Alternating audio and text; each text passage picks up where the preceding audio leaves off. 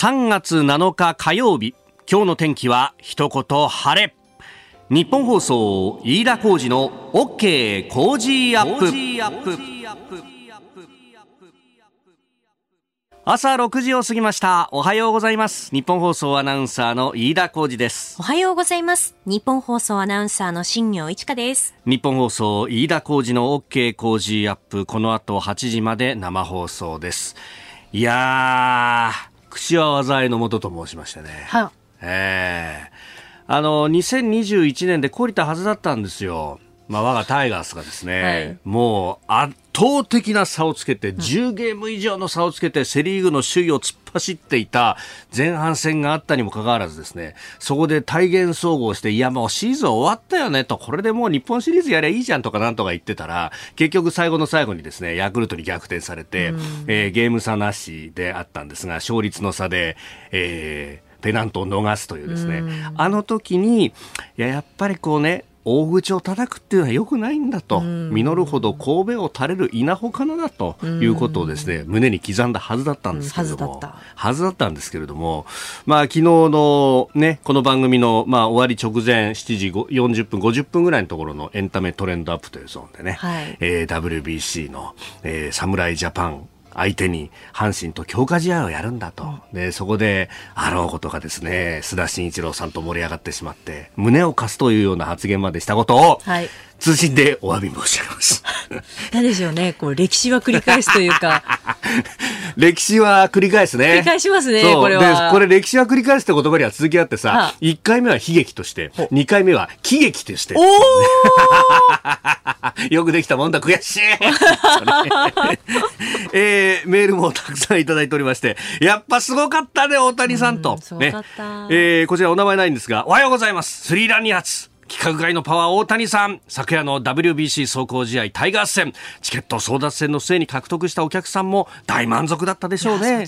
メジャーでホームラン王も競った現役バリバリのメジャーリーガーのパワーを見せつけたエンジェルス大谷翔平選手やっぱりすげえと、とおいただきました。昨日の強化試合はね8対1で、えー侍ジャパンがはい。鮮やかな勝利を決めたと、そして大谷翔平選手スリーラン2発。一発目は膝をつきながらのホームラン、二発目はこすったような当たりでもホームラン、何を打ってもホームランじゃないかというね。えーえー葛飾区の八木さんからいただいております。おはようございます。いやー、胸を貸すだとか、勝ったら世界一だとか、侍サポーターに散々、トラハラ。トラハラ。ええ。トラハラスメントをやった人の鼻を明かされるのを見るのが気持ちがいいですね。ヌートバー、大谷、吉田、メジャー組3選手見事でした。勢いをつける役割を演じた虎にあっぱれです。そうなんですよ、えーえー今日は対戦、えー対戦国の練習台になるわけですが、えー侍たちに役立つ情報を引き出す試合をしてくださいねといただきました。本当ですよえー重要重要 本当に、えー他にも西に黄色さん、それから、えー、剛さん、高津区55歳自営業の方、WBC についての感想は本当にたくさんいただいておりますが、えーもうね、まあなんといってもまだ始まってないですからね。始まってないんですよ。まだ始まってない。どっちも始まってません。侍だってそうだし、我がタイガースにしたって開幕はまだ先だからね。いやーでもやっぱね、そういう意味ではね、やっぱ最速155キロの再起にしろ、2番手に登板した富田にしろですね、いやーいいピッチャーじゃないかと、大谷に対して真っ向勝負で直球で挑むっていうね、ええ打たれたけどね。まあでもねでもね、ここで世界を感じることができたっていうのはね大きな収穫なんじゃないですか？いや、おっしゃる通りだね。近本選手もそうですしおお、ほらほうよ、ほらほうよと。ほらほうよもうもうもうこん、こん今年はあれよと。いうことでね。ええまあ、あの侍ジャパンの活躍に関しては、ぜひ日本放送でお聞きいただければと思います。いよいよ開幕が迫ってまいりました。えー WBC 日本戦全部やるということで、はいえー9日木曜日はあー夕方6時30分から、日本放送ショーアップナイタースペシャル、えーカーネクスト2023ワールドベースボールクラシック第1ラウンド東京プール日本対中国戦。秋猪瀬さんと谷重元信さんのダブル解決解説に実況は山内弘明アナウンサーと。同様で噛む同様ですよね今ね。よっぽどショックだったんだなと思って。いや、もう、あーって感じだったもんね。まあでもね、それぐらいの、やっぱりこう、見てても花があるしね。本当ですよねうんいやいやいや、聞いててもやっぱりこう音で聞くと、その感性の違いとかっていうのが多分ね、よーくわかると思いますんで、ぜひお聞きいただければと思います。あなたの声を届けますリスナーズオピニオン。この OK 工事アップはリスナーのあなた、コメンテーター、私、田新行アナウンサー、番組スタッフみんなで作り上げるニュース番組です。えぜひメールやツイッターでご意見をお寄せいただければと。まあ、あの、ツイッターのタイムラインはですね、飯田ざまあみろというようなところもあるんですが、えその一方で、あの、ミスター和地さんがですね、あの、写真入りで送ってくれたんですが、千葉県飲む注意ですというですね、フロントガラスの向こう側が結構霧にけぶっていて、はい、でこれ見るとあの東京、神奈川は出てないけれどもそれ以外結構関東濃霧注意報出てるね。そうですね。千葉、埼玉、茨城、栃木そして群馬県の南部ですね。濃霧注意報が出されていますので、見通しの悪いところありますね。ね車の運転くれぐれもご注意ください。はい。まああのあんまりね霧が濃くなると規制等々もかかる可能性もありますので、はいうん、ぜひ交通情報でご確認いただければと思います。さて今朝のコメンテーターはジャーナリスト長谷川幸宏さん。この後6時半過ぎからご登場です、えー、まず取り上げるニュースは中国の国防予算が増えているぞと。前の年と比べて7.2%プラスと、えー、松野官房長官は国際社会の深刻な懸念事項と述べております。それから7時またぎのゾーンは放送法をめぐる内部文書、まあ、国会でね今あ話題になっておりますが、えー、岸田総理は報道介入には当たらずと述べたという昨日の国会の模様。そしてウクライナの最激戦地バフムト情勢について。おはようニュースネットワークのゾーンは韓国ユン・ソンニョル大統領来日へ日韓首脳会談3月中で調整と、えー、昨日からねすでにニュースにもなっておりますがいわゆる元徴用工の問題について韓国が解決策を出したというあたりからのお話です。えー、そしておはよう教えてニュースキーワードのゾーン7時25分過ぎの枠とそれから7時40分過ぎスクープアップのゾーンでは、えー、東日本大震災から12年ということで新業アナウンサーのリポート、はい、えー、今日はその第2弾となりますが、えー、富岡ワインドメイヌを取材してきた模様をお届けします、うん、新しい産業づくりとしてスタートしたのが、うんうんあの富岡町のワイン作りなんですよね。まあ、これがどういったものなのか現地にもね、うん、行きましたし、その模様をお届けしていきたいと思います。はい、えー、ということでぜひお楽しみなさってください。えー、メール、ツイッターこちらでお待ちしております。メールアドレスはコージーアットマーク一二四二ドットコムアルファベットすべて小文字で C O Z Y でコージーです。コージーアットマーク一二四二ドットコムファックスは零五七零零二一二四二零五七零零二一二四二ツイッターはハッシュタグコージー1242、ハッシュタグコージー1242です。おはがきでもお待ちしています。郵便番号100-8439、日本放送飯田コージの OK コージーアップオピニオンの係まで、番組オリジナルマスキングテープを3人の方にプレゼントします。いただいたオピニオン、この後ご紹介します。本音のオピニオンをお待ちしています。ここが気になるのコーナーです。スタジオ長官各紙が入ってまいりました。えー、昨日もね、えー、このゾーンで、えー、ちょっと触れましたけれども日本と韓国の関係について、えー、一面トップ各紙ここから大展開という感じであります、まあ、あのいわゆる徴用工というふうに、まあ、韓国側は呼んでいるもともとはあ先の大戦の中での、うん、朝鮮半島出身の労働者の方々の、まあ、問題といいますか韓国の最高裁が、えー、強制的に連れて行かれたんだと。でそこで、まあ、さまざまな、えー、苦しみがあったということを、まあ、日本企業に賠償を命じたということから、まあえー、ことの発端でというところでありますが、えー、朝日新聞一面トップ徴用工日韓政治決着韓国財団が賠償肩代わり日本お詫び継承でこうと、えー、一部原告は反発というふうになっております、えー、読売新聞日韓正常化前進元徴用要項韓国が解決策ユン大統領の来日調整財団が賠償肩代わり。えー、毎日新聞韓国徴用工賠償肩代わり解決策発表日韓首脳会談調整。えー、産経新聞徴用工支援財団が賠償。韓国政府解決策を発表と、えー、ユン大統領中旬に訪日へ、えー、そして日経新聞が韓国元徴用工で解決策発表。日韓関係正常化へ前進。日本お詫び立場継承と。えー、いうふうに書いております。まあ、あの、昨日のね、このゾーンでもこの話しました。で、後ほど、え今日のコメンテーター、長谷川博さんと、えー、7時10分過ぎ、おはようニュースネットワークのゾーンで、まあ、あ深めていこうと思っております。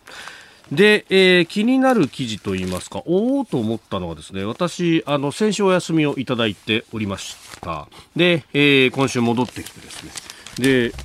あの昨日今日で気づいたんですがあコボちゃんが復活してるっていうですねこれあの上田正史さんが、まあ、あの病気で療養されていたということだそうですが3月1日から、えー、連載がまたあ復活したということで今日ねあのちょっと、まあ、あの卵についての話が書いてあって。で、あ、ずいぶんタイムリーなのが、あの昔のね、えー、のにあったんだと。2月までの私記憶しかないんで、2月までは、その、先生がお休みだったので、傑作選みたいな感じでやってたんで、あ、ちょっと前、昔でも卵の話題が出ることあったんだと思ってみたら、えー、傑作選って文字が消えていて、で、えー、いついつ掲載っていうのが消えてたんで、あ、これリアルタイムだと思って、って調べたら、あ、3月1日から復帰してたんだっていうね、えー、この卵についてっていうのが、確かに高くなってるよねっていうのがいろんなところで、もう話題になって久しいですけれども、えー、日経新聞にですね、この、じゃあ、あの、どうしてっていうあたりが結構あ詳しく掘り下げられていました。えー、卵の供給回復に1年、えー、鳥インフルで卸値2倍弱、ひなも不足というふうに見出しが立っていて、まあ、電子版の記事でも、えー、出ていたんですけれども、まあ、よく言われているのは、この鳥インフルエンザでね、そもそも卵を産む、その、鶏さんたちが、あのー、残念ながら殺処分せざるを得なくなってしまっていて、えー、というところなんですが、まあ、それだけではない構造的な問題というのもいろいろあるんだというのが記事の中で、えー、出ております。まあ、エッグショックなんていうふうに言われますが、うん、まあ、あの、鳥インフルエンザは過去にも何度か流行していて、で、その度に確かに殺処分等々というのが行われてきたんですが、えー、昨今ですね、うん、この、鶏卵を生産する、まあ、業者であったりとかが、えー、結構大規模化してるんだということがあります。で、大規模化して、まあ、もちろん規模の効率を図るであるとか、あるいは大規模化することによって、えー、衛生面だとかの投資も効率よく行えるようになるんで、えー、よりね、クリーンな卵をたくさん作ることができて、えー、それが価格の低下であったりとか、あるいは、あの、価格上昇を抑えるという意味で貢献をしてきたんだけれども、結局そこがやられてしまうと、一気に供給量がガーンと下がって、で、それがなかなか回復していかないということが一点、えー、あるんだということ。で、さらには、えー、餌代の上上昇というものが、まあ、あの、餌、飼料も海外から持ってくるものが多いんで、そうすると、えー、そもそもの飼料の値段がドル建てベースでも上がってきている。その上、えー、円安にちょっと触れたということがあって、えー、今コスト高になってしまっていると。まあ、あの、それに加えて、えー、電気だとかガスだとか、えー、そういう燃料代も高くなっているというのが価格に乗っかってきているんだということも、まあ、これはね、いろんな業産業で言われていることですけれども、えー、影響しているということ。で、さらには、そうやってですね、えー、まあ、餌が高くなって、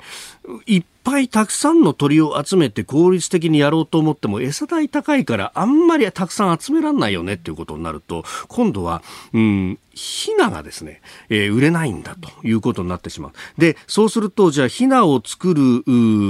業者さんたち、あるいは鶏卵農家たちが、うん、ヒナの供給を絞っていくんで、今度ヒナの値段が高止まりしてしまうと。だから、ヒナの値段が下がってきて、餌の値段が下がってきて、で、供給が増えていくまでに、回復に時間がかかるというような、えー、構造が、まあ、定着してしまっているという指摘があると。いや、そうするとだよ、本当あの、まあ、昔は価格の優等生なんて言われてましたけれども、朝からこう、溶き卵で卵かけご飯だとかっていうのが、えー、気軽に食べられるようになるのは、もうちょっと先になるのかと。で、えー、見出しの通り、回復1年と。うん、やっぱりね、えー、いろいろ食生活の部分も変わっていっているし、えー、こういった海外からの要因での物価高っていうものが今、ものすごく、えー、増えているんだなと。まあ一見するとね、国内で作ってんだからこれは内需だろうと思うんだけど、そうではないものが増えてるんだなと。そうすると、ね、えー、この購買力を回復させるために、じゃあお財布の中からお金をいっぱい取り上げられるんじゃなくて、少しでも残しておいてほしいよなと。税金でいっぱい取られてるし、社会保障もいっぱい取られてるよな、俺たち現役世代は、ということまで考えが及んでしまいます。えー、ここが気になるでした。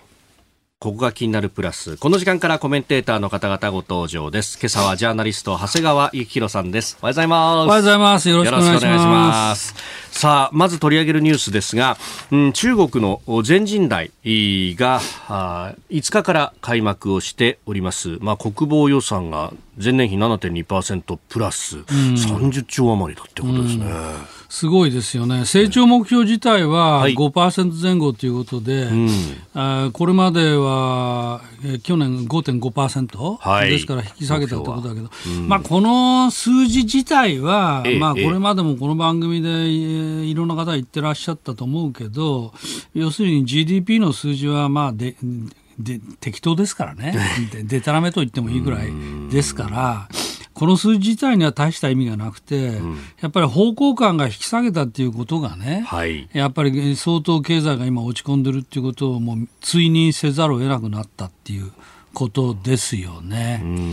で、でも、その一方で国防予算だけは引き上げる。だから国防予算の方は、この7.2っていう数字がどれほど正確かは別としても、はい、まあ相当力を入れて、えー、こ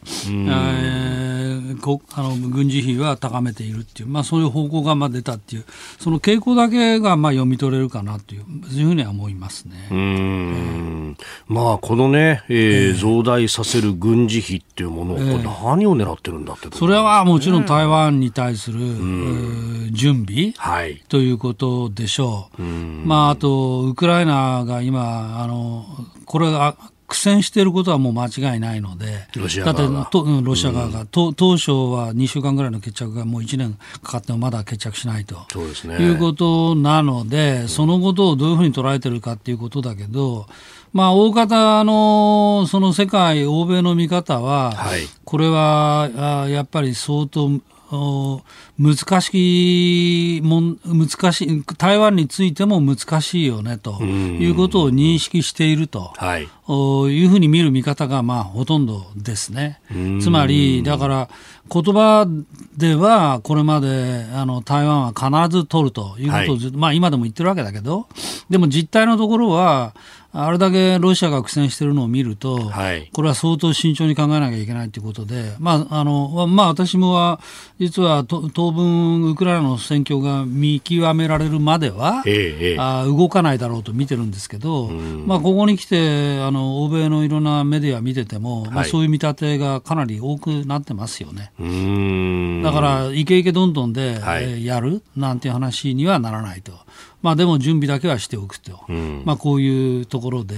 えー、あるんじゃないですか。うんまあこれね、アメリカがどう出るかとか、えー、まあその辺もこう含めて中国は見てるとは思いますけれども、えー、これだから隙を見せると、あ、今だったらチャンスっていうふうになっちゃうってことですね。まあそれもそうだし、うんそれから今、ここに来て大きな要因になっているのが、あのグローバルサウスと言われる国々ですよね。はい、でこれをどっちが、あの取り取るか、はい、まあ、インド、ブラジルなどなど、まあ、中東でいえばトルコ、あとサウスアフリカ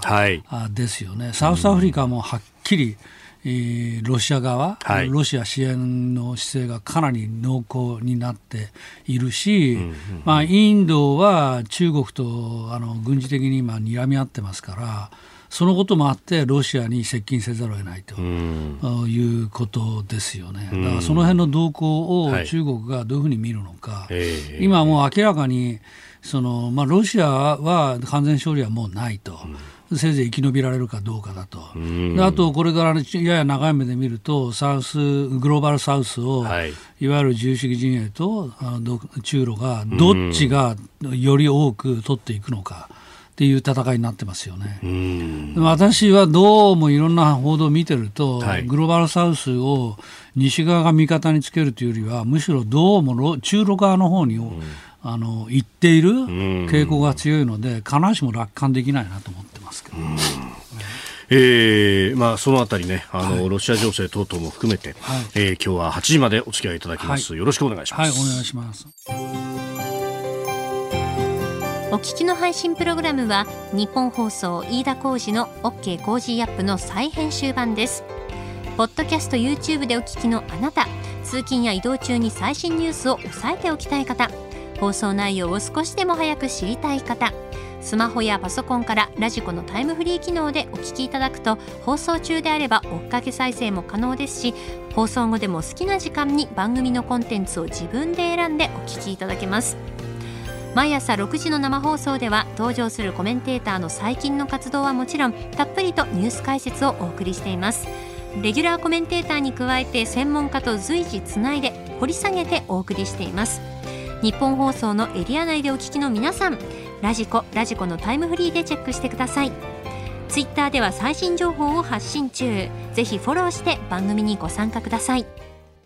あなたと一緒にニュースを考える飯田浩二の OK 工事アップ。コメンテーターの方々と7時をまたいでニュースを掘り下げてまいります。えー、今朝はジャーナリスト長谷川幸宏さんです。えー、引き続きよろしくお願いします。はい、お願いします。さあ、まずは株と為替の値動きをお伝えしておきます。え現地6日のニューヨーク株式市場ダウ平均株価は先週末と比べて40ドル47セント高い3万3431ドル44セントで取引を終えました。ハイテク銘柄中心ナスダック総合指数は13.27ポイント下がって1万1675.74でした。一方、円相場は1ドル135円90銭付近で取引されております。えー、今週はパウエル FRB 議長の議会証言を控えております。議会証言は現地7日だということで、まあ、様子見ムードが広がっていた中、4日続伸となったということです。え、では、この時間取り上げるニュースはこちらです。放送法をめぐる内部文書について岸田総理大臣が報道介入には当たらずと述べる。岸田総理大臣は昨日の参議院予算委員会で立憲民主党の議員が公表した放送法の解釈をめぐる内部文書に関して総務省で精査する必要があると述べました。また報道の自由への介入といった指摘には当たらないとも語っています。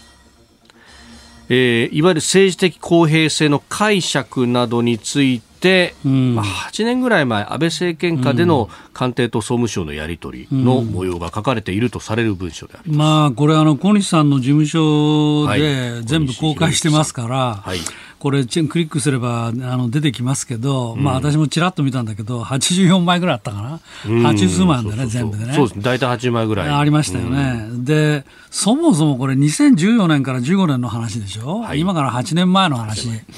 まあ、もしかしたら、その立憲の小西さんは、あの森掛問題の再燃みたいなのを狙ってて、うんうん、で、圧力、圧力ってまあ言いたいのかもしれないけど、はい、まあ、磯崎さんのその、ペーパー、うん、当時の総理補佐官ですね。そうですね。うん、ペーパー見ても別にね、そんなに、うんうん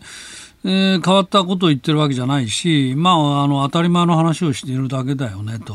一番組で例えば極端なことを言ってたら、はい、あそれはけんよく考えた方がいいんじゃないのってぐらいの話でしょ、うまあ、それはそうだよねと。あの、例えば選挙直前にある番組の中で、はいえある特定の候補者だけものすごく宣伝したら、それはあの総合的に考えるといくら言っても、いくらなんでもそういうのはちょっと特殊なケースなんじゃないのっていうぐらいのことを検討したらどうですかっていう。はいで、まあ、それをちょっとまとめて、あの見解まとめたらどうですかっていう、まあ、補充的説明って言ってるけど、うん、まあ、それはその通りだよねと思うぐらいな話でありまして、はいまあ、私はただ全体として見ると、磯崎さんって方は、うんうん、あの同じ総務省でも旧自治省のご出身なんですよね。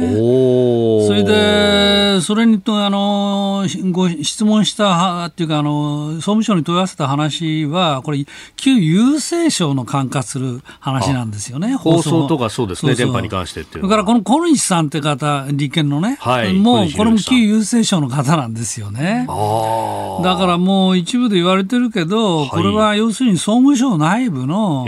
旧自治省系と旧郵政省の内毛場、あまあ、さや当て、まあ、内毛場っては大げさかな、さや当てみたいな話なんじゃないの？と。まあ私も確かにそういうふうには読めるね。だって磯崎さんがさ、はい、あのこれまでの解釈これどうなのっていうふうに総務省の役人呼んで、ね、はい、聞いたって話でしょ、ね、だから旧郵政省からすればさなんでお前旧自治省のくせになんで俺たちの縄張りの問題に口に出すんだよっていうそういうやり取りなんじゃないかという話でまあつまんない話だなと。まあ、あの一見読んで、はい、そういうふうに私はまあ思いましたね。まあ、これ文章をね、読んでいくと、折しもこの2014年から15年あたりの時期っていうのが、えー、えー、安保法制。そうそう、えー、集団的自衛権の一部それで大問題になってたところですからね。その頃の、うん、まあ、どうなんですかね、磯崎さんとしては援護射撃的なというか。うん、まあ、どうだろうな、磯崎さんの真意まではわからないけども。ね、まあ、ただ、官邸も、こんな重要な問題抱えてるときに、えー、わざわざ刺激するのは、そうそうそう。どうなのって当時の安倍官邸から言ったら、はい、安倍政権はその安保法制の見直しで頭がいっぱいでさ、えーえ。ー、それどころじゃないもんね。うん。で、ここにさらに火種みたいなことになえー、なったら、だから、そまずいだろう、う。ん、まあ、だから、あの他の議員さんも言ってるけど、安倍さんはそんなことは全くほとんど関心がなかったと、はい、と言ってますよね。だから高市さんは、はい、もしそんな、まあ、高市さんの文書はそもそもあの捏造だと。えー、彼女がまあ言ってて、はい、まあ確かにどうなの？と思いますけど、まあそのね、あの80ページ余りにわたる、まあ78ページとか言われますが、その文章のうちの、まあ大体3枚から4枚ぐらいが高橋さんに関わるところで、そうそうある。えーうん、まあ、昨日の、ね、質問の中でも、えー、全体が捏造なのか、高橋さんの部分がみたいなことをね、えー、質問されて、いや私はこのね、4枚しか私に関しての部分はなくて、そうそう。ここに関してはもう、なん。だったら時間取って説明できますけど、どうしますみたいな やり取りがありましたよね。そうそう、高橋さんにしては、まあ、かなりはっきりね、言いましたよね。うん。あのこれ、熱造だったらやめるのかって言ったら、結構で、それで結構でございます。みたいな。うん。まあ、その辺をね、見る、見て、何かあの、先ほど、長谷川さんもおっしゃいますけど、森かけの、まあ、森友問題の時の、こう、安倍さんの答弁、ええ。私や妻が関わっていたらっていう、あれにね、えー、狙ったんじゃないかみたいな話もありますが。そもそもでもなんでこんな文書がさ、小西さんに渡ったのかね。うん、それもあるし、こんな昔の8年も前の話をさ。まあ、だいぶね、うん、え前の話で。ですよね。じゃそれが直接この岸田政権につながってくるのか、うん、つながってくるのかと。うん、でしょ？どうやったって、岸田政権、これはもう前の前の前の政権の話、前の前の政権の話。そうですね。菅さんがいて、安倍さんですよね。だからなんでこんな話がさ、今時文書が流れて、はい、えー、国会質問にまで至るのかっていう、うん、そっちのがむしろ私なんか興味あるな。何考えてるんですかね。と。黒幕は誰だみたいな。黒幕は一体誰なのこれ。と。まあ、どういうこうね、まあ、政策的な意図というか、何かじゃあ放送法だとか解釈だとか変えてとかいう動きが今あったのかっていうと、喫緊特にそういう話はなかったと記憶しますが。まあ、だから高市さん攻撃という趣旨はまあ分からない、分からないっていうか、まあそうなんだろうなと。じゃあ高市さんなんで攻撃されるのと。ところだよね。まあね、ちょっと前までの国会を見ると、ね、防衛費をどうするであるとか、あるいは反撃能力をどうするとかっていうような話。まあね、うん、それこそさっきのニュースで中国が国防費をこれだけ増大させてるということを考えると、そっちをやってほしいよね、はるかにね。えー、まあ、それから私もかねて言ってるんだけど、核抑止の話ね、はい、核の拡大抑止の話、これは重要なんで、こういう話こそ、国会で今、はい、こういう局面なんだから、まあ、やるべきだと思いますけど、えーまあ、一体何やってんのと、ね、そうですよね、うん、まあ、防衛費の増額も盛り込む予算を今、うん、国会で参議院予算委員会でまさに審議をしているというところだったはずが。そう。だ一方ではその反撃能力とか防衛三文書の書きぶりとか、それをもう一遍ゼロから見直せみたいなことも言う議員さんもいらっしゃるわけで、えー、まあ、そうであるなら、まあ、ぜひ、そういう議論を突き詰めればいいと思いますけど、前半戦はね、国会についてのお話をいただきました、ただやっぱりこの周りの情勢とかね、いろいろ変わってきてる際、うん、世界がもう大激動で、日本のこの、なんていうの、あの、立ち位置も含めて、はい、いろんなことが問われてる、こんな時に、そんな8年前のね、うん、わけわかんない文書をめぐってやってる場合かと言いたいね。うん。まあね、その立憲民主党の一部には、磯崎当時の総理補佐官の、などの承認喚問を求めるという、えー、そこまで来るかと。えー、もうくだらなくても国民の方は呆れちゃうと思うけどね。で、まあ、やっぱりこう、世界情勢で考えると、まあ、今年 G7 の日本は議長国でもありますし、まあ、ウクライナ情勢をどう見るかというところになってきます、そうですね、ウクライナ、ウクライナ行きましょうか。えー、えー、あのー、最激戦区のドネツク州のバフムトというところの情勢をめぐって、はいはい、まあ、あ限定的に撤退を始めたんじゃないかというような指摘も出てきております。うん、これね、えー、ウクライナの中でもロシアに近い東部の町ということなんです、ね、これあの、バフムトがこの数週間ずっと焦点になってるんですけども、はい、これそもそもバフムト防衛をあの徹底的にやるっていうことをゼレンスキーが言ったときに、NATO 側からは、はい、そんなバフムトなんて、ね、要項でもないと、ええ、戦略的にそんなところをね、死守する、うん、して犠牲出すのはあのもったいないから、うん、ちょっと、ちょっと考え直した方がいいんじゃないかっていう意見がかなりあったんですよ。はい、というか、NATO 側はまあそれで一致してました。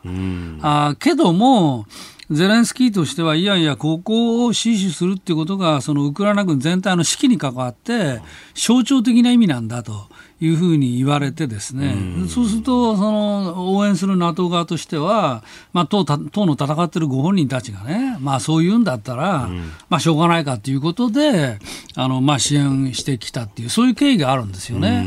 だから、あの NATO は、まあ、冷たく言えばですよ、はい、仮にここをね、撤退することを放棄することになっても、だからといって戦況には大きく影響はしないと。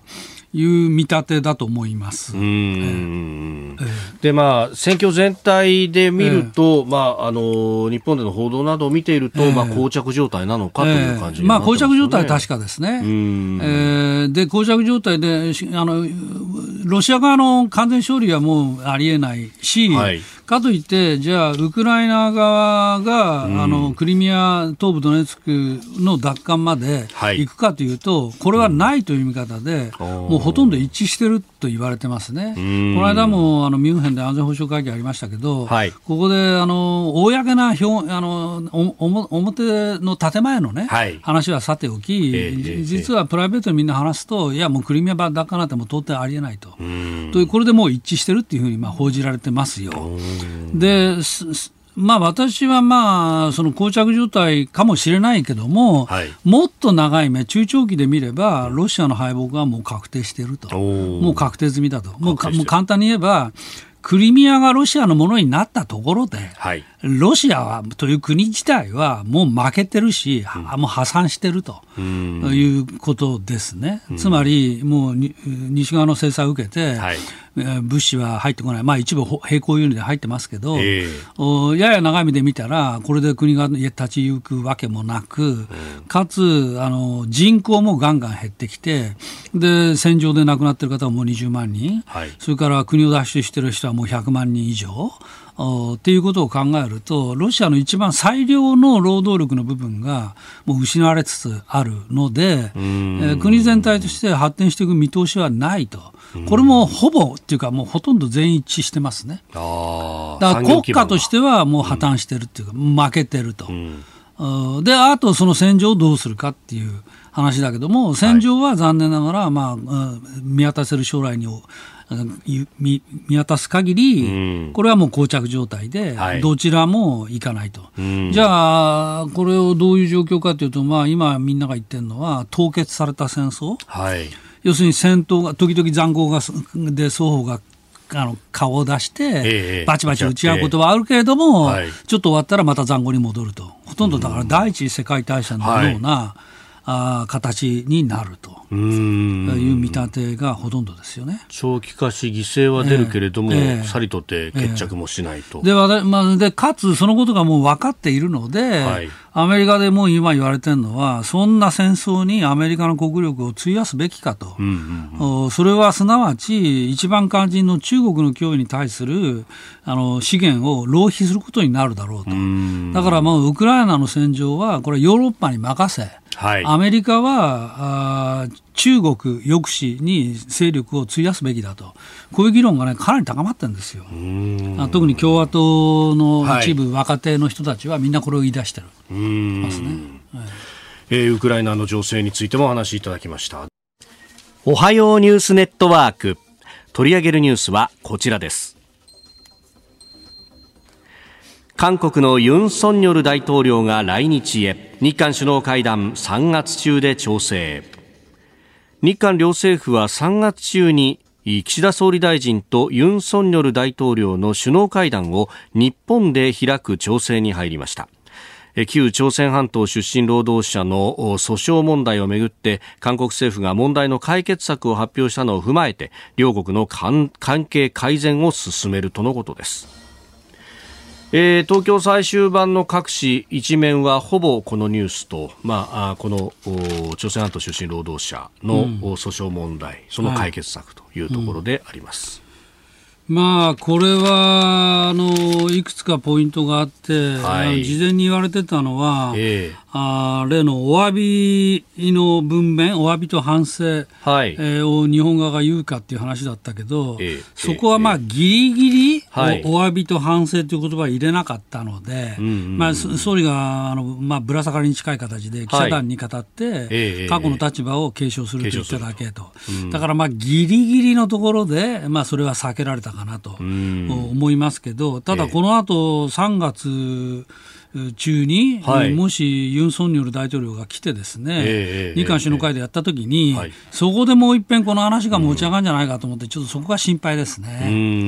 えー、なので、ぜひね、まあ、はい、まあ、今回の、まあ、ここ、昨日の記者団に喋った、えー、あそこまでに、まあ、とどめて、うんはい、えー、首脳会談で、えー、あ例えばお詫びと反省みたいな言葉をね、言うとか、うん、まあ、それだけはもう絶対に避けなきゃいけないよなと、避けてほしいねと。と思いますね。Yeah. まあ、岸田さんは、ね、それこそ、いわゆるその慰安婦合意の時の当事者であって、それを保護にされたって、一回だからもう裏切られてますよね、自分自身が裏切られた話ですからね。ええええまあむしろね、記者団の前で、そこの部分をきちっと言って、今回大丈夫だよなっていうのを言ってもいいぐらいですよ、ね、まあ、それが一点と、それからもう一つは、その、輸出規制の話ね。ああ、はい。この話も、まあ、解除するっていう、まあ、新聞はそれで書いてますけど、はい、これも本来全く関係のない話なので、これ首脳会談やった時に、はい、まあそんな話を発表するとかね、えー、まあそんなことになったらこれセットだったよねと。いうふうに言われかねないし、まあ、韓国ではもうすでにそれをセットだっていうふうに宣伝するメディアもあるくらいですから、はい、まあ、これもまあ協議するのはいいと思いますよ、だから韓国が果たして本当に輸出規制を厳格化してい、えー、くのかどうか。あということを見極めるという意味で、まあ、これからまあ半年なり1年なり、うん、協議していくっていうのはまあ、まあいいかなと思うけど、あのこれがセットであるかのように、えー、仕組むのはよろしくないなと、うんうん、まあ、思いますね、まあ、そもそもその軍事転用可能な、えー、物資に関して、えー、まあ、今まではノーチェックで、えー、輸出できてたけれども、いや、これ、北朝鮮やイランとかに行ってんじゃないの、という、こう疑念が拭えなかったから、一個一個チェックしましょうねっていうふうに、今、改めていると。だからそこのチェックのところがしっかりできない限り、はい、韓国側がしっかりチェックするかどうか、キャッチオール規制というふうに言うそうですが。そこができない限り、これ解除するって話にはならないよねと。そもそも全く別の話ですよね。えーえー、まあ、これが2点目ですよね。3点目はちょ、これもちょっと懸念する話だけど、はい、経団連なんかが日韓、韓国と共同して、若者交流の、はい、新たな基金作ると、えー、まあ、これについても韓国側は、もうほら、日本が金出すんだからって言って、もう宣伝ししてるわけですよ、現実に。えー、なので、まあ、これについても、まあ、セットとならないようにやるなのであればいいけど、はい、あたかもこれは政府ができないから、経団連さんにお願いして、あなたたちが自発的にやってくださいよという形にしたっていうのがね、なんかもうちょっともうにじみ出てるよね、透けて見えてるよね。うん、なので、まあ、この話もあの首脳会談の時に発表するなんてことになったら、はい、この話はセットだったよねと。言うと、そもそも、これ、一番最初に言いたかった、そもそもこの話は肩代わりとかそういう話じゃないと、韓国政府が払わなかった話を、自分たちの国民に賠償しておけばよかったのに、それを払わなかったから、今、これが持ち上がってるわけで、これは韓国が日本に肩代わりするって話ではそもそもないんだと、自分たちがサボっていたから、この問題がずっと続いてしまったんでしょっていう話でしょと、この原理、原則則は、徹底して守ってもらいたいよねと思いますね。1965年の日韓請求権協定によって、えーえー、まあ、あの優勝無償合わせて5億ドル、す、で、に出したと。出した。だその中に含まれてるんだから。で、これをどう使うかは韓国政府にお任せしますよっていうふうに、で、そこでもう終わった話だった。終わった話。だからそれを払わなかったから、この問題が続いてきたわけで、これは全部韓国政府側の手抜きの話でしょと。肩代わりでもなんでもない。って、あなたたちが本来払わなかった話を払わなかったから今出てきてるんで、それを今今になって肩代わりしてるとか、そんな話では全くない。日本が責任から逃げてるみたいなこと言いますけど、えー、いや、すでに責任を果たしたはずなんだよ。そういうことです。えー、だと思いますね。まあ、だからそこのところが曖昧にならないように、はい、さその日韓交流の若者基金とか、えーああるいは対韓輸出規制の話とかは、はい、これは完全に切り離す、政府も切り離すと言ってるんだから、これ時期的にもこれは切り離すべきだ、最低でも半年以降はずれないと、切り離したことにはならないと思いますね。これね、政府も切り離すって切り離してるんです、別の話なんですって言ってるのに、えー、じゃあなんで昨日ね、えー、その輸出規制に関しての協議を始めますって、昨日発表したってもいいじゃないかとか、なんで表則合わせるように経団連は昨日発表するんだとか、そうそう。なんかそこら辺疑問に思っちゃいますよね。まあ、これはね、あの、曖昧にっていうか、そういう、この妥協的な、はい、姿勢を示すと、はい、4月から統一地方選なんで、これは統一地方選にも影響すると思いますね。えー、この姿勢は。えー。まあ、すでにね、一部、新聞なども書いてますけれども、まあ、日本だって、そのね、えー、保守派と呼ばれる人たちは、いや、おかしいじゃないかと、別の話が一緒になってるじゃないかね、もう岸田政権、おかしいことたくさんあるわけですよね、この問題もそうだし、それからこの間の林芳正外相が G20 をサボったこととかも含めて、この予算委員会で行けなかったっていう話、これもなんか責任が曖昧になってますね。そうそう曖昧だし、えー、あれ G20 で、はい、あのいわゆるさっき言ったグローバルサウス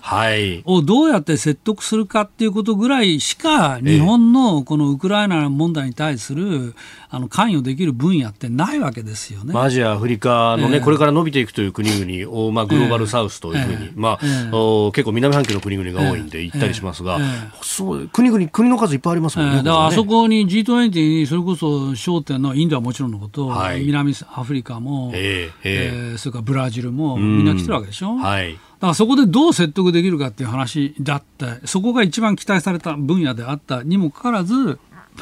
あ林さん行かなかったわけだよね。うん、今年 G20 のね、議長国の日本が来ないってことになっちゃった。で、なんか慌てて、これ今度岸田さんが今度週末に行くっていう話も浮上してるらしいね。えー、なんか、あのー、来週末あたりですか、えー、18、19あたりを狙っていくんではないかという話が出てきてますね。出てますね。はい、なんか知り、これはもう外務大臣が行かなかったら尻拭いで行くのかと。と言われてますけど、全くもうどなここに来て何ドタバタやってんだと。思いますけど、まあ、なのなので、はい、そういうことも全体ひっくるめて、4月の統一地方選は、まあ、かなり、えー、厳しくなるぞということは言っておきたいなと思いますね。これ他方、この日韓関係が、まあ、ここへ来て動き出したというところで、はい、えー、今日ね、一部そのお、まあ、ある岸田政権の閣僚の話みたいな感じの格好書きで出てるのが、はい、安全保障が厳しくなってきてるから、はい、日韓まで角突き合わせてるわけにいかないんだ、はい、みたいな解説がされますが、この辺りどうですか、それはもう確かにその通りで、うん、あのアメリカはとりわけそう思ってますよね。あの日韓がこの調子だと、要するに中国、ロシア、北朝鮮、うん、えー、に対するその抑止力、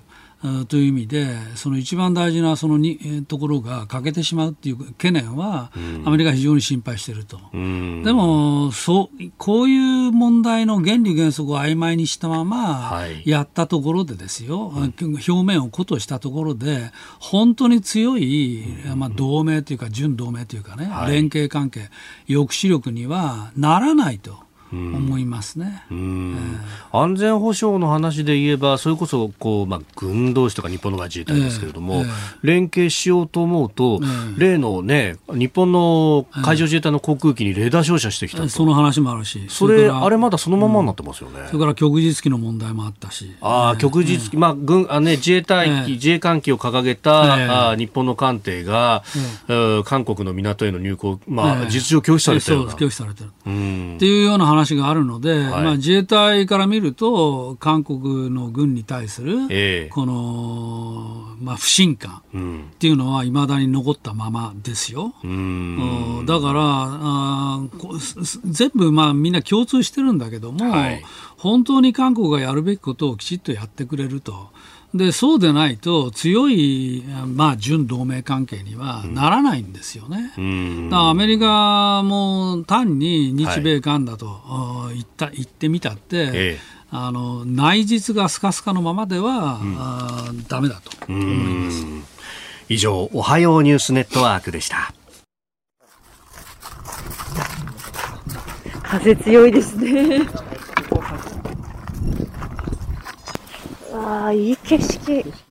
えー、福島県富岡町の丘の上にあるこうブドウ畑で、もう一面にこうね、海が広がってるんですけど、うん、その絶景に、あ、綺麗だなと思ったその瞬間の音を今、お聞きいただきました。えー、先週の金曜日、そして土曜日の2日間、福島県の富岡町エリアを中心に取材に私行ってまいりました。はい、えー、新しい産業づくりとしてスタートした福島県富岡町のワイン作りについて今日はレポートしていきます。えー、富岡町は福島県浜通り地方の中央に位置する地域で、えー、地震と津波、そして福島第一原発の事故で全町避難を強いられた後、2017年4月に一部のエリアで避難指示が解除。えー、この春には帰宅困難区域内にある復興拠点での居住も可能になる予定で、ゼロからの街づくりに取り組んでいる地域の一つです。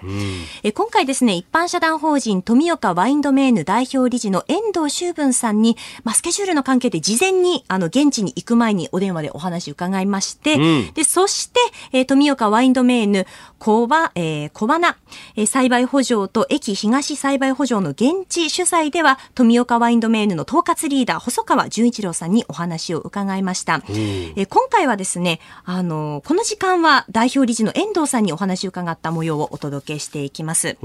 えー、まずはですね、富岡ワインドメーヌについてです。えー、東日本大震災後の2016年3月に、えー、遠藤さんの呼びかけでワイン作りを目指す町の人たち10人を中心に、えー、富岡ワインブドウ栽培クラブが結成されました。で1ヶ月後の4月に富岡町の2カ所にそれぞれおよそ200本の苗木の植え付け試験栽培を開始しました。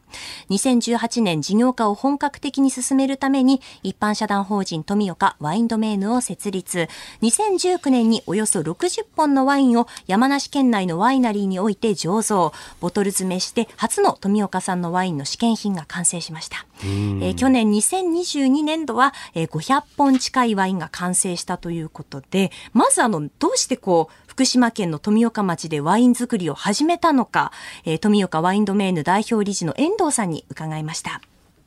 富岡町ってすごく自然豊かで、はい、東北なんですけどもほとんど雪が降らずに、非常に気候もいい何が足りないんだってずっと前から思ってて、ええ、それがお酒の文化が不足してるなって思ってたんですね。で海外行くと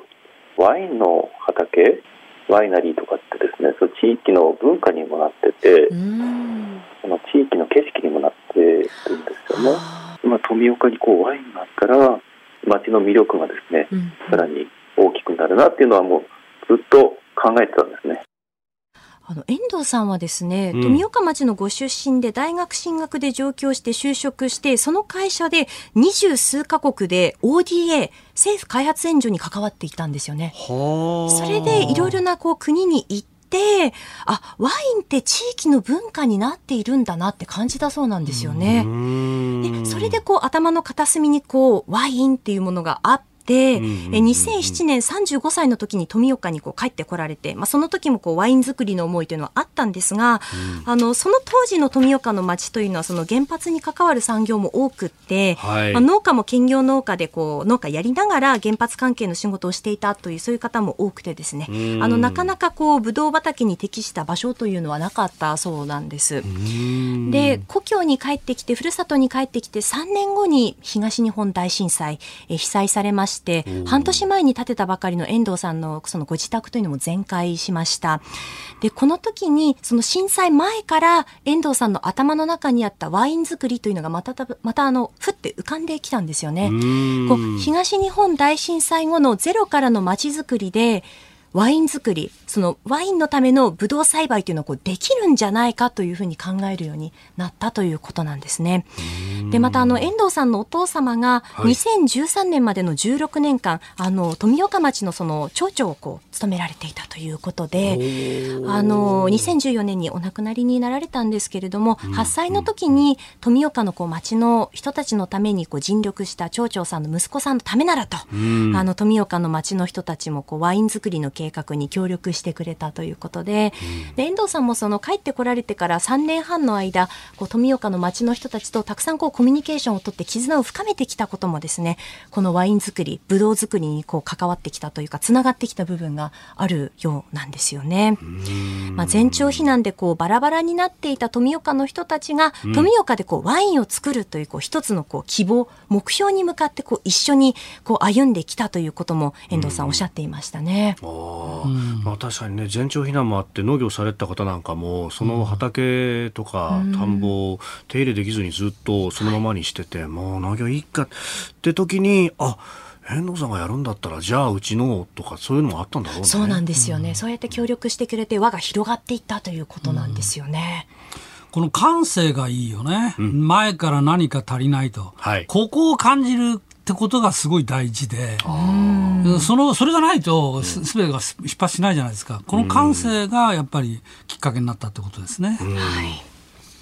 えー、この後スクープアップのゾーンでもレポートしてもらいます。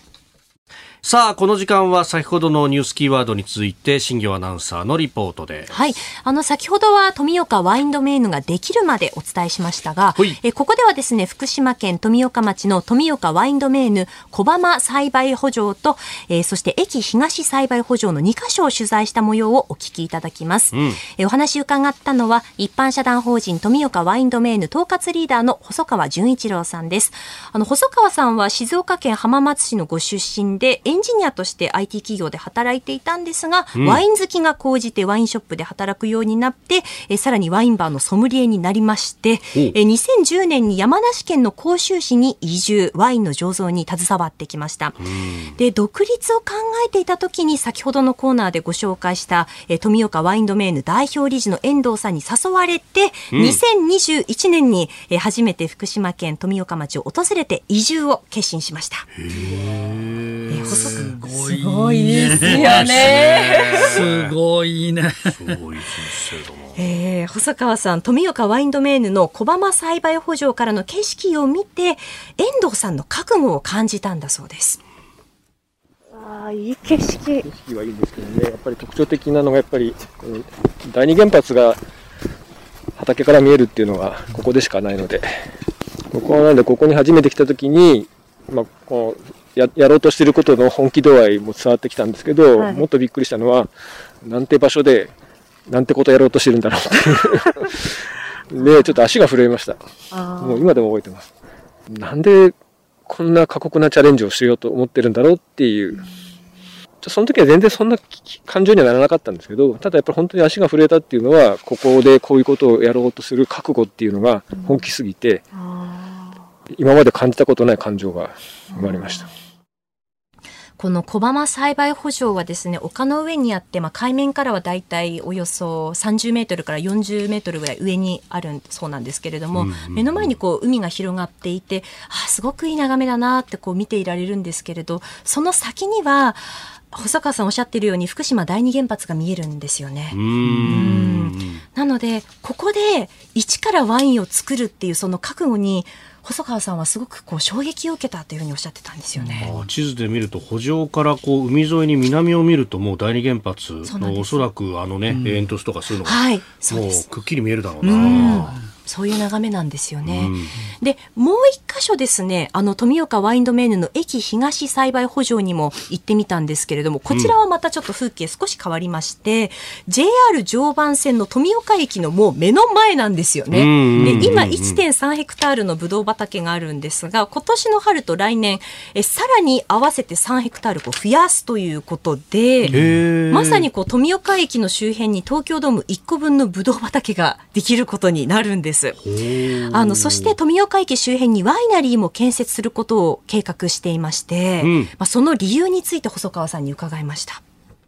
大体特急が来る時間を調べといて、で、特急、まあ、大体富岡に止まるんで、ここで手を振って、えー、JR さんに猛アピール。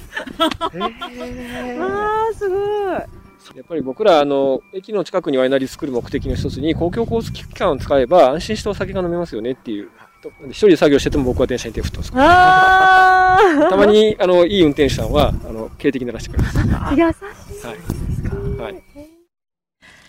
なるほど。確かにな。車で行くとね、安心して酒飲める。なるほど。そうなんですよね。そうだよね。まあ、醸造所巡りとかをするときにね、ハンドルキーパー一人作んなきゃいけないっていうのは。そうそうそうそう。考えどころですからね。ええそれがね、まあね、電車だったら安心だということで、まあ、しかもやっぱり駅前ってこう街の顔になる場所ですよね。第一印象になると思うんですけれども、それがもう車窓から見える一面のブドウ畑。降りてみたいなという気持ちになりますよね。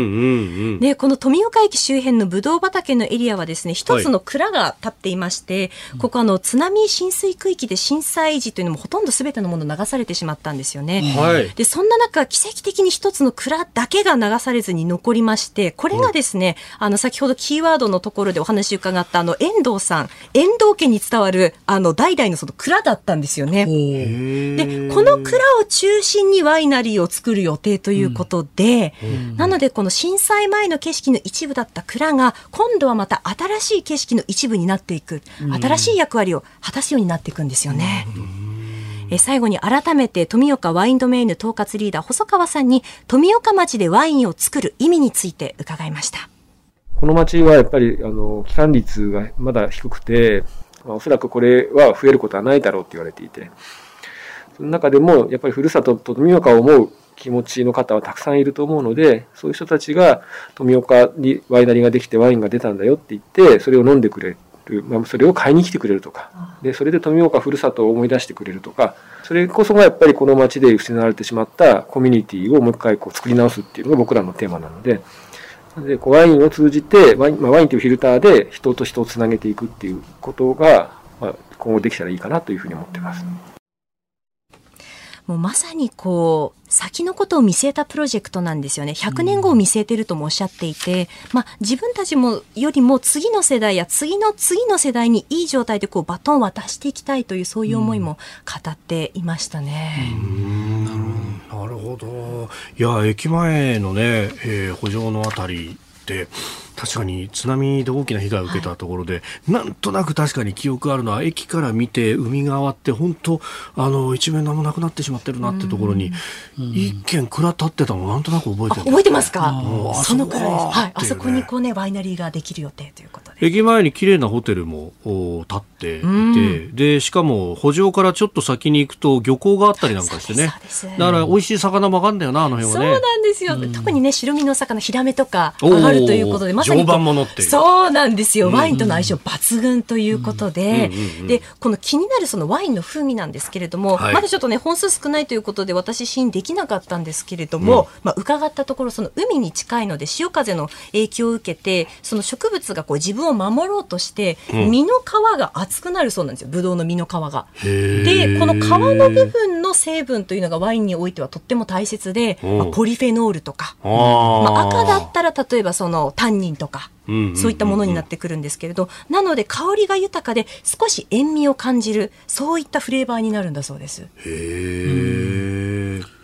このお話聞いてるとこの遠藤さんといい細川さんといい、はい、あのある種のこうなんていうの気持ちのこう触れ合い、交流みたいなものが非常に確かなものを感じますよね。やっぱり事業を起こす上でそういうことが一番大事なんじゃないかと思いますね。まあね、採算とかコストとかそういう計算もあるけど、それ以上の？それ以上に、やっている人たち、中心になっている人たちの気持ちのこの、なんていうかな、強さ。それをすごく感じますね。あの、新アナウンサー、昨日もね、リポートしてくれたけど、やっぱり、なんか、こう、一から作っていかなきゃっていうところでもともといて帰ってきた人も、うん、あるいは新規で入っていく人もなんかこうやっぱフロンティアっていうものを感じるんですよね、なんかしなきゃいけないよっていう、なんかそこのこう情熱みたいなものがこう回っていってる感じありますね、それがあの声を聞いててもね、あのすごく誠実そうなお人柄が伝わってくるじゃないですか、お二人とも。やっぱそこら辺がやっぱり一番大事なんじゃないかなと。いや飲みたくなるね。飲みたくなる。これからが本当ね、まさに楽しみですよね。ワインは熟成させてなんぼですか、やっぱり。そうそうそう。これは熟成していくでしょう。なるほど。ね、まさにそうですよね。はい。えー、富岡ワインドメーヌについては、えー、詳しくはホームページぜひご覧になってください。えー、この時間は福島県富岡町の新しい産業、富岡ワインドメーヌについてレポートしました。あなたと一緒に作る朝のニュース番組飯田浩二の OK コージーアップ日本放送の放送エリア外でお聞きのあなたそして海外でお聞きのあなた今朝もポッドキャスト YouTube でご愛聴いただきましてありがとうございました。飯田浩二の OK コージーアップ東京有楽町日本放送で月曜日から金曜日朝6時から8時まで生放送でお送りしています。番組ホームページでは登場いただくコメンテーターのラインナップや放送内容の原稿化された記事など情報盛りだくさんです。また公式ツイッターでは平日は毎日最新情報を配信中。ぜひチェックしてみてください。そしてもう一つ飯田浩二アナウンサーが「夕刊富士」で毎週火曜日に連載中。飯田浩二の「そこまで言うか」こちらもぜひご覧になってください。忙しい朝そして移動中ニュースを少し深く知りたい時ぜひ AM、FM、ラジコはもちろん日本放送のポッドキャスト YouTube でお楽しみください。